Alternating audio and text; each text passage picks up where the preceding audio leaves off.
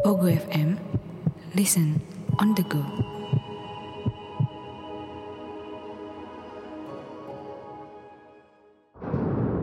Hai, saya Chow Sing Sing.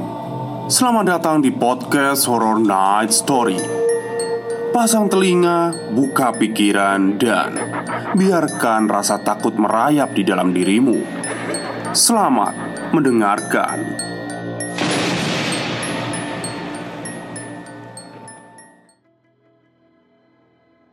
Assalamualaikum warahmatullahi wabarakatuh. Halo semuanya Jumpa lagi dengan saya Chow Sing Sing Kurator dari podcast Horror Night Story. Halo, apa kabar semuanya? Semoga kalian semua sehat-sehat ya. Dan kisah kali ini ada kisah yang mengisahkan sebuah gedung bioskop Yang ada di Jakarta namun tidak bisa dijelaskan gedung bioskop di daerah mana ya. Pokoknya di Jakarta. Dan ternyata gedung bioskop ini berhantu. Cerita ini ditulis oleh Mas Kalong dan selamat mendengarkan.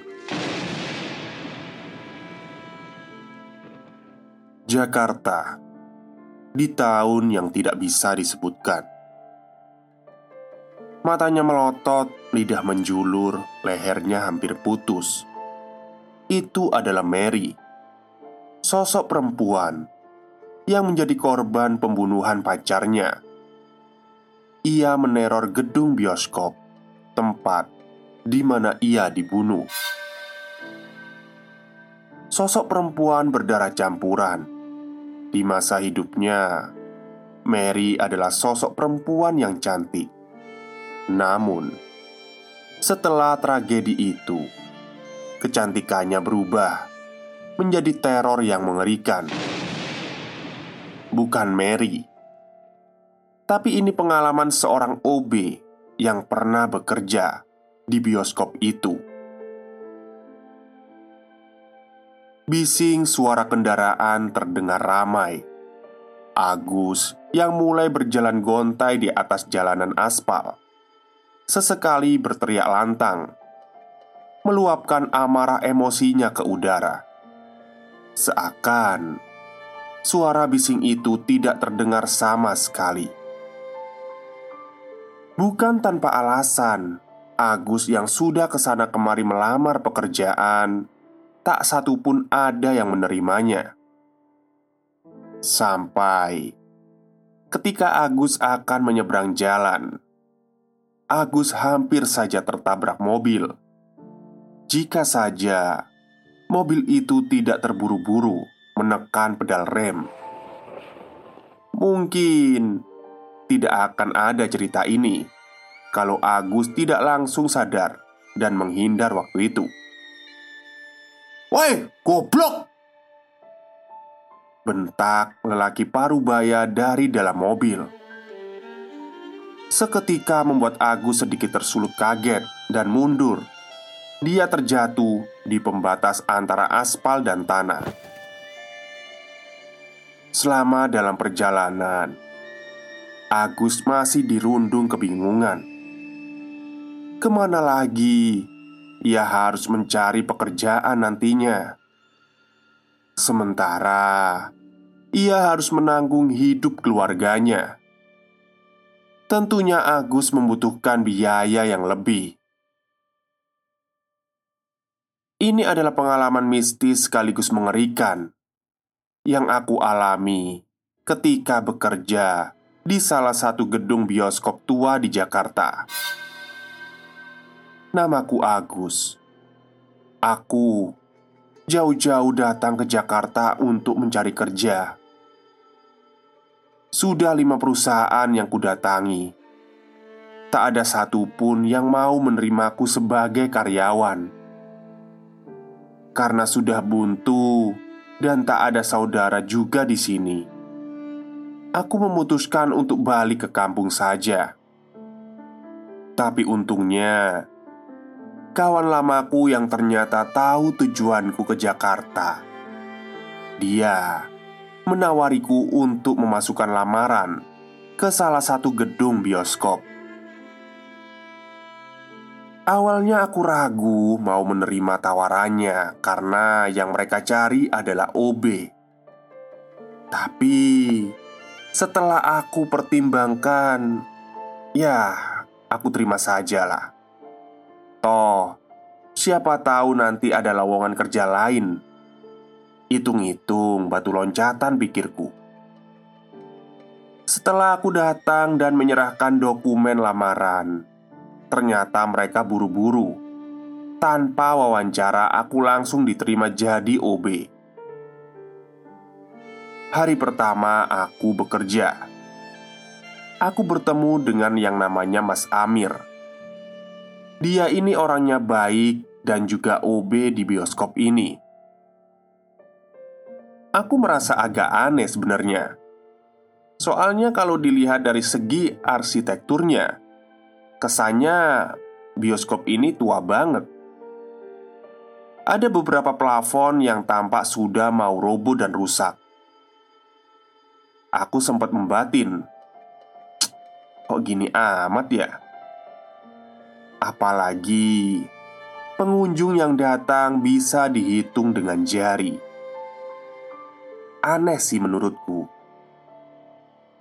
Tapi ya mau gimana lagi? Daripada aku nggak dapat kerja kan Mas Amir pun langsung mengajakku untuk berkeliling Dia juga memberitahu semua ruangan dan lorong yang nantinya perlu dibersihkan Sampailah aku dan Mas Amir Di depan sebuah ruangan Yang katanya sih gedung tua. Oh, oh ya Gus. Untuk ruangan ini nggak usah dibersihkan ya. Ini biarin aja nggak apa-apa. Kata Mas Amir. Loh, emangnya gudangnya kenapa mas? Tanyaku penasaran. Ada tulisannya dilarang masuk. Pokoknya nggak boleh masuk loh ya Daripada kamu kena SP sama si bos Jawab Mas Amir Gus, sekali lagi inget ya Apa pun yang terjadi, jangan sampai kamu masuk sini. Sambung Mas Amir menjelaskan sekali lagi. Ya, karena itu aku jadi penasaran sebenarnya. Apa sih yang ada di dalam gudang itu? Kok sampai seluruh karyawan tidak boleh masuk? Dan ini nanti akan terjawab. Setelah selesai instruksi, aku langsung memulai pekerjaan. Dimulai dari toilet, ruangan bioskop, hingga lorong-lorong. Ternyata pekerjaanku kurang bersih. Aku tiba-tiba dimarahi oleh Pak Manajer karena ternyata ada beberapa titik yang masih kotor. Tanpa perintah dia, aku langsung membereskan. Takut kalau gajiku dipotong atau dipecat. Singkatnya, beberapa hari kemudian malam itu diguyur hujan deras banget. Karena aku masih ada tanggungan pekerjaan, jadi terpaksa aku menyelesaikannya terlebih dahulu. Padahal bioskop ini tidak begitu ramai, tapi kenapa kotornya kayak seolah-olah itu banyak pengunjung gitu? Aneh deh. Sebenarnya aku nggak sendiri. Ada satpam juga Tapi dia jaga di luar. Pas aku lagi ngepel di lorong Kok seperti ada genangan air yang mengalir ya? Aku cek ke sana untuk membersihkan Tapi kok nggak hilang-hilang airnya? Hampir sejam kalau nggak salah. Tapi tetap aja nggak bersih. Jadi semacam kayak ada kebocoran gitulah. Karena penasaran akhirnya aku ikuti aliran air itu. Sampailah aku di depan gudang lama yang gak boleh dimasuki itu. Ternyata kebocoran ada di dalam gudang. Aku bingung Mau aku selesaikan sumber masalahnya atau aku biarkan saja Masalahnya Aku harus masuk dan kemarin Mas Amir sudah memperingatkan aku untuk tidak masuk ke ruangan ini. Tapi kalau besok pagi Pak Bos tahu, bisa-bisa aku kena marah lagi. Bingung sih, tapi ya udahlah. Akhirnya aku nekat untuk masuk dan ternyata keputusanku salah. Pas pintu terbuka, ruangan benar-benar gelap banget. Dan terasa banget kalau ruangan ini kotor. Kelihatan dari debunya yang tebal dan lembab. Aku pikir sepertinya gudang ini memang gak pernah dibersihkan Dan malam ini Aku adalah orang pertama yang berani masuk Aku nyalakan senter untuk melihat sekeliling Pas di dalam ruangan Aku juga merasa kalau aku di sini gak sendirian Semacam kayak ada seseorang yang memperhatikanku Tapi Aku belum tahu posisinya di mana. Tapi aku masih bodoh amat lah waktu itu. Niatku ke sini hanya untuk memperbaiki kebocoran. Akhirnya, setelah berputar-putar ruangan, aku menemukan sumber masalahnya. Dengan alat seadanya, aku coba untuk memperbaiki, dan syukurnya cepat teratasi. Nah, di sini adalah kejadian yang bikin aku merinding. Pas aku dalam posisi jongkok lagi benerin, tiba-tiba aku merasa ada yang menyentuh pundakku. Refleks dong, aku noleh ke belakang sambil mengarahkan senter ke sana. Tapi anehnya, gak ada apa pun dan siapa pun. Aku sudah harap-harap cemas takut kalau aku ketahuan masuk ke ruangan ini. Aku buru-buru menyelesaikan pekerjaan ini. Belum juga tenang karena ada sentuhan. Tiba-tiba aku mendengar ada suara bisikan. Refleks aku noleh lagi ke belakang dan mengarahkan senterku. Dan ya, masih sama, kosong tak ada siapa pun. Nah, sekarang tanganku sudah gemeteran sampai senter yang aku gigit saja jatuh. Dan gak lama aku selesai menambal pipa yang bocor tadi. Pas aku mau berbalik dan keluar, mendadak aku mencium aroma yang benar-benar busuk, kayak bau bangkai, dan itu membuatku tambah gelisah. Semakin gelisah, semakin membuat kakiku berat untuk melangkah. Seperti aku sedang menyeret sesuatu yang aku sendiri tidak tahu itu apa. Dengan sisa-sisa keberanian, akhirnya aku berhasil sampai pada penok pintu gudang. Aku berhasil keluar tapi sebelum aku menutup pintu, aku ingin memastikan saja kalau di dalam tidak ada apa-apa. Aku arahkan senter ke kanan dan ke kiri. Masih aman.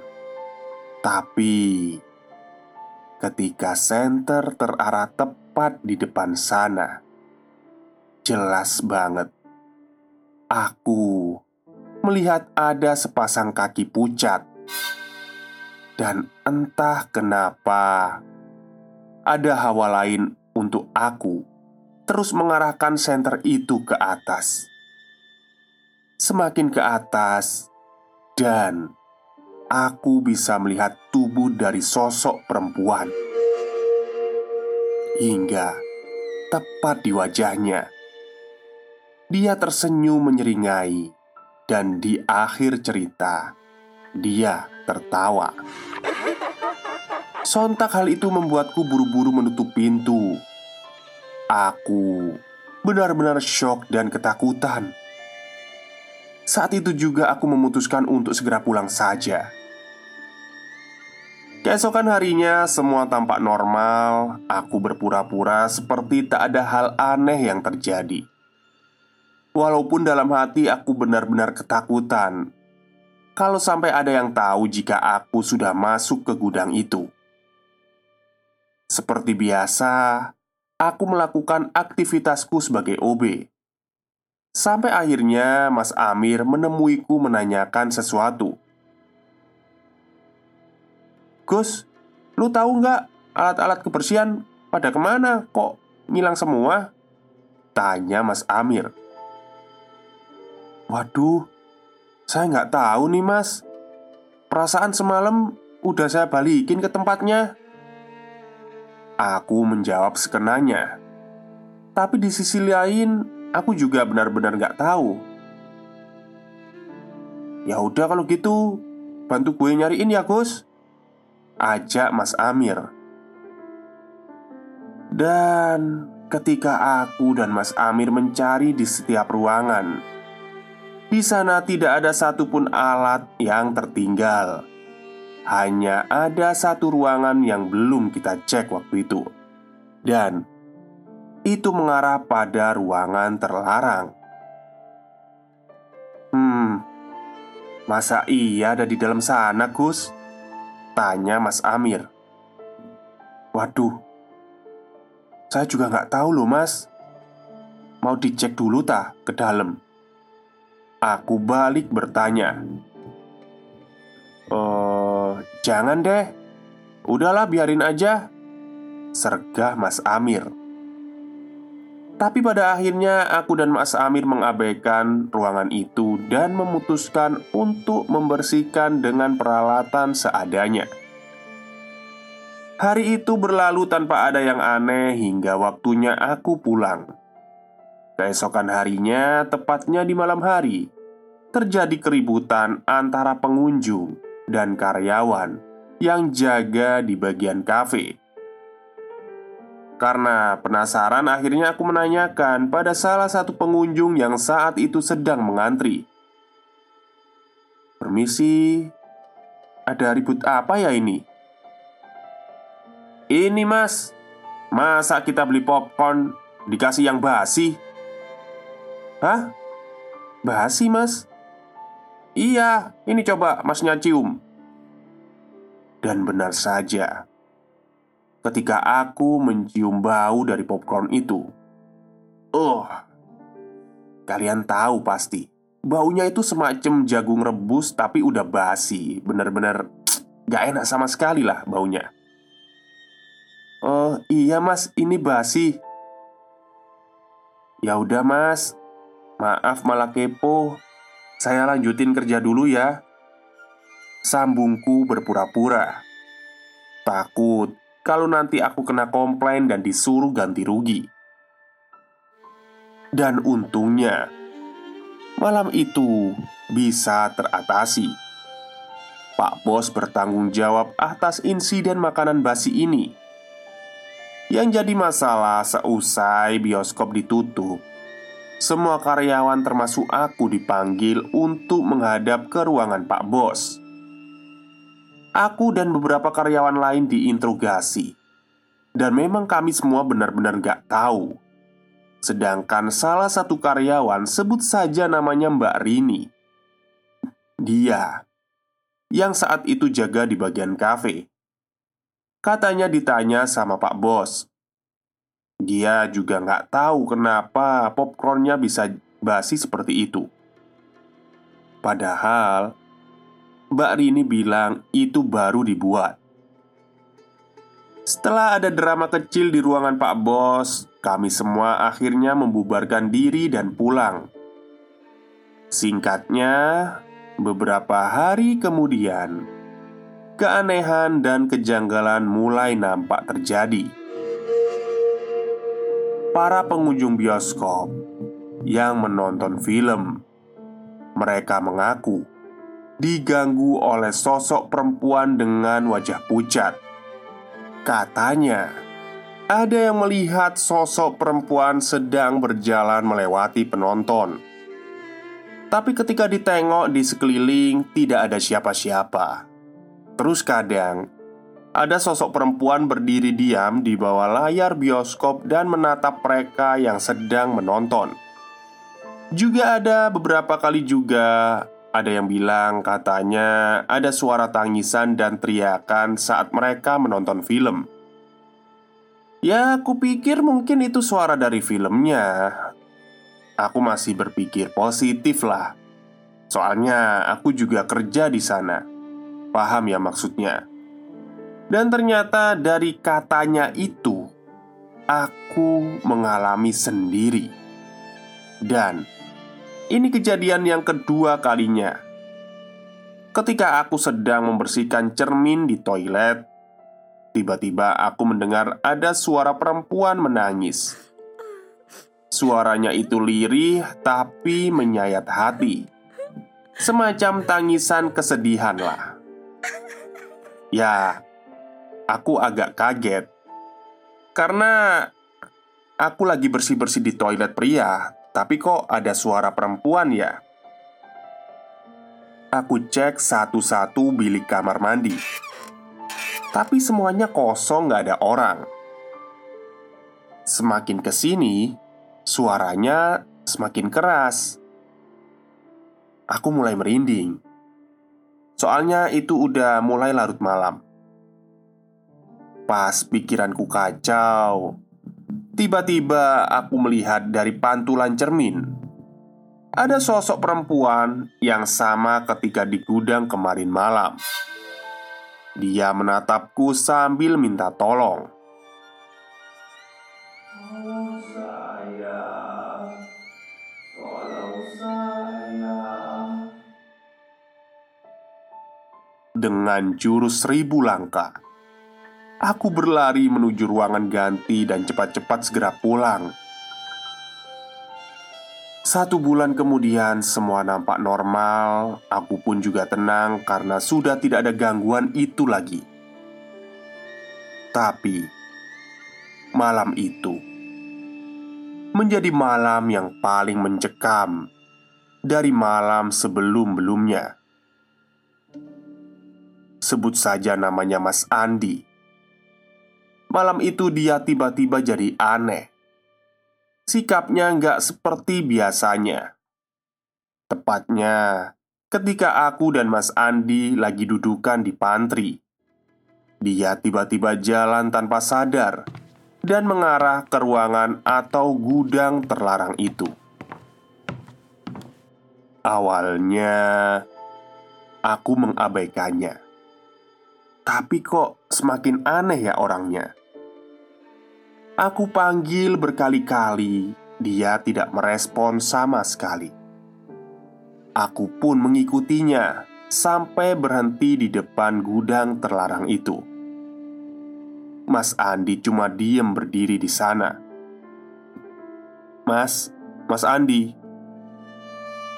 Aku masih mencoba memanggilnya, tapi dia hanya diam. "Mas, nggak boleh masuk loh, Mas." Kataku lagi masih berusaha menyadarkan. Tapi tak lama kemudian Dia masuk ke ruangan Dan dengan cepat Dia tiba-tiba berontak. Aku lihat sendiri kalau Mas Andi ini Tiba-tiba melayang Tapi sambil megang lehernya. Jadi Kayak dia lagi menahan sesuatu di lehernya. Istilahnya ya kayak lagi dicekik gitulah tapi aku nggak tahu ini kenapa. Soalnya aku nggak ngelihat ada orang lain selain aku dan Mas Andi. Semakin lama dia semakin berontak kesakitan. Sontak aku langsung teriak kenceng banget untuk minta pertolongan. Dan gak lama kemudian Mas Amir dan beberapa karyawan lain datang. Aku Mas Amir dan yang lainnya berusaha untuk menarik keluar Mas Andi tapi seolah tubuh Mas Andi ini ada yang menahannya. Sekuat tenaga kami berlima menarik Tapi benar-benar susah. Seolah ada energi kuat yang menahannya. Sampai kami semua ngos-ngosan kehabisan tenaga Mas Andi Yang tidak habis akal. Dia minta salah satu dari kami untuk meminta bantuan lagi. Tapi sayangnya Sebelum ada bantuan datang, Mas Andi sudah meninggal, dan malam itu kami semua dipanggil Pak Bos untuk diinterogasi. Yang membuat aku terkejut, apa hubungannya kematian Mas Andi dengan gudang terlarang itu? Pasalnya, Pak Bos menanggapi kalau kematian Mas Andi ini ada sangkut pautnya dengan pemasukan bioskop yang berkurang drastis. Loh, maksudnya gimana ini? Apa hubungannya? Dalam hati aku juga agak kesel. Lalu Pak Bos menanyakan semua karyawan yang ada di ruangannya. Kalian semua sekarang jujur sama saya. Siapa yang sudah berani Buka ruangan itu. Awalnya, kita semua diam saja. Gak ada yang ngejawab. Tapi, setelah Pak Bos memutar rekaman CCTV, ya, apa boleh buat, aku ketahuan. Otomatis semua karyawan yang ada di situ menoleh ke arahku. Tatapan mereka benar-benar mengintimidasi dan seolah tak percaya. Kan sudah diperingatkan, jangan dibuka. Kamu kok berani sekali, Mas? Katanya tegas tapi marah. Maaf, Pak. Kemarin malam saya lihat ada genangan air. Tapi pas saya bersihkan nggak kunjung bersih, Pak. Akhirnya saya ikuti aliran air itu dan mengarah ke dalam gudang itu, Pak. Saya takut kalau tidak saya bersihkan, saya bakal kena marah. Sekali lagi saya minta maaf, Pak.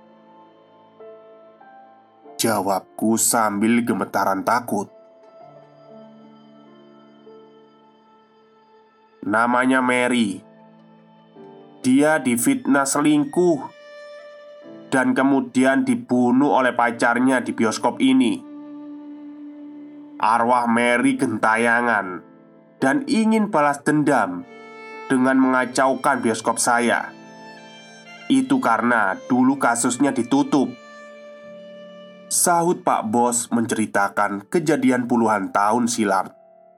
Dan dari kejadian itu, Pak Bos memanggil seorang dukun untuk menyegel arwah Mary di dalam gudang itu.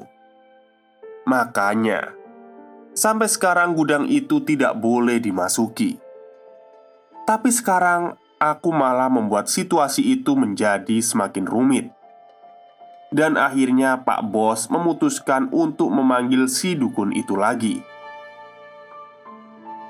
Kalau dilihat dari kejadian kematian Mas Andi, bisa aku pastikan kalau dendam amarah Mary ini begitu besar. Pasalnya, dia tidak pandang bulu untuk membunuh orang lain yang mencoba menghalanginya.